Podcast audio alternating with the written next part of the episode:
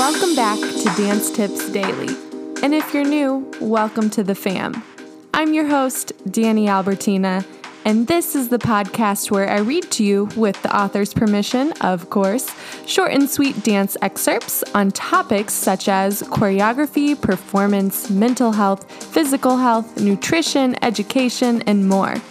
Bonus episodes released the first of every month featuring exclusive one-on-one interviews with those who keep our dance community alive. If you're ready to spend a little time getting a little better each day, let's dance in.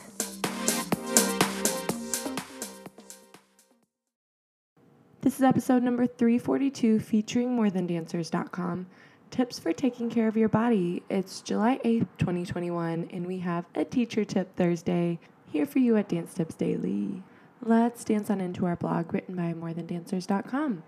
If you're a dancer, there's a ninety-nine point nine nine percent chance you've seen a chorus line. And if you've watched a chorus line as a dancer, chances are your heart dropped in your stomach when the character Paul San Marco injured his knee towards the end of the play, effectively ending his career. As a dancer, you can only go as far as your body goes, and when your body breaks down, putting it back together is huge, though not impossible feat. While we can't guarantee you'll never get sick or injured, we can offer tips for taking care of your body as a dancer. Do your strength training. As a dancer, it can feel like half of your life consists of practicing. How else will you nail your choreography or master that new move? But that straight leg scorpion requires flexibility, and that grand adage requires strength and endurance. And this requires some outside training to build your muscles. Balance your diet. Unfortunately, dancers often face a ridiculous amount of pressure to have a certain body type, and that pressure has sent many dancers down the dark path of not eating enough. But between practice and strength training, you burn a lot of calories, and if you want to sustain those activities, you need the calories to back them up. Consider carbohydrates. This should be a little over half of your diet. This is an essential source of energy for your body. Proteins. This will be about fifteen percent of your diet and will help you keep up your muscle strength. Healthy fats. That's right. Fats can be healthy. They're necessary for muscle repair. This will be around fifteen percent of your diet. Along with eating the right things, make sure you don't skip on drinking water. Otherwise, you risk muscle cramps, fatigue, and injury.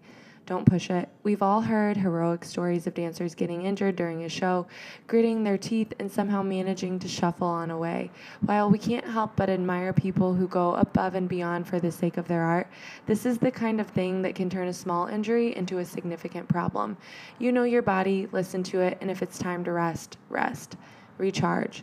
Constantly performing takes its toll on the mind and the body. After giving it your all, make sure you recharge. If your back is hurting, stay off your feet for a minute or go get a massage. If your body is tense because of stress, take some time to surround yourself with those who encourage you.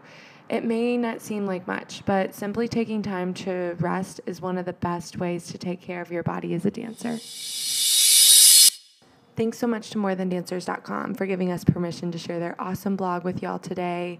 As the thick of competition season starts to wrap up with finals, I've noticed so many dancers performing in a variety of different genres and numbers, and within one competition day, most times some of those dancers can spend at least a total of four hours on stage.